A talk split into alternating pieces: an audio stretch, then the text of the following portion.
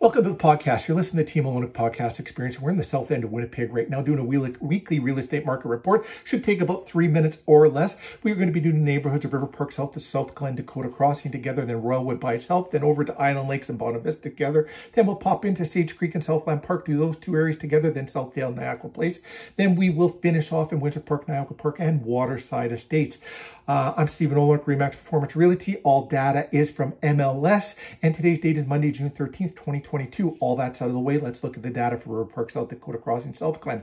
28 residential detached properties on the market right now. 13 came to market in the last seven days. Zero new builds showing on MLS in the area. Three pending sale five sold, four sold above asking price, one sold below asking price. A little bit of a shift in the real estate market happening. Let's talk about that in the end of the podcast in about two minutes. Just hang out and we'll have a conversation about that. Royalwood, eight on the market right now. Four came to market in the last seven days. Zero new builds showing on MLS. One penny sale and zero sold. So no sold data available. If you're looking for sold data on this neighborhood or any other neighborhood, we actually just finished off doing monthly reports and we can send those off to you for the month of May.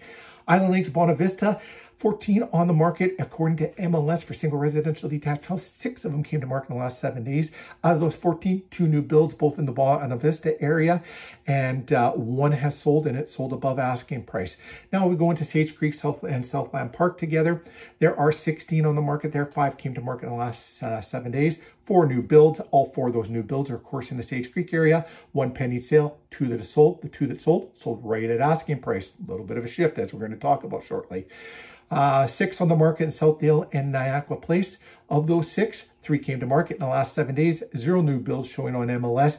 And we've got pending sale uh, in the Southdale and Niakwa Place of two, zero that have sold.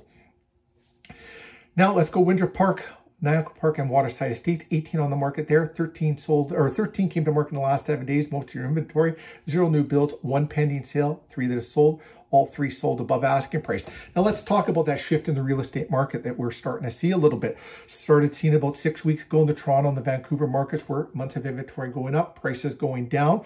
We hadn't been seeing that in Winnipeg for the first time, month of May. Now we started to see our months of inventory go up and it went up ever so slightly from like 0.89% of an inventory, months of inventory to 1.29 months of inventory. Still very low, really didn't affect the prices, but it could be on that shift and on that change. So should you be listing your house, let's look at the data. We can have go over that. You can make an informed, educated decision. Still a great seller's market out there. It may get a little bit better for buyers and it needs to get a little better for buyers. I want to thank you for watching. Tune in tomorrow. We're back in rural Manitoba. On uh, Wednesday, we're back in the city of Winnipeg. And Thursday, rural Manitoba again, doing these weekly reports.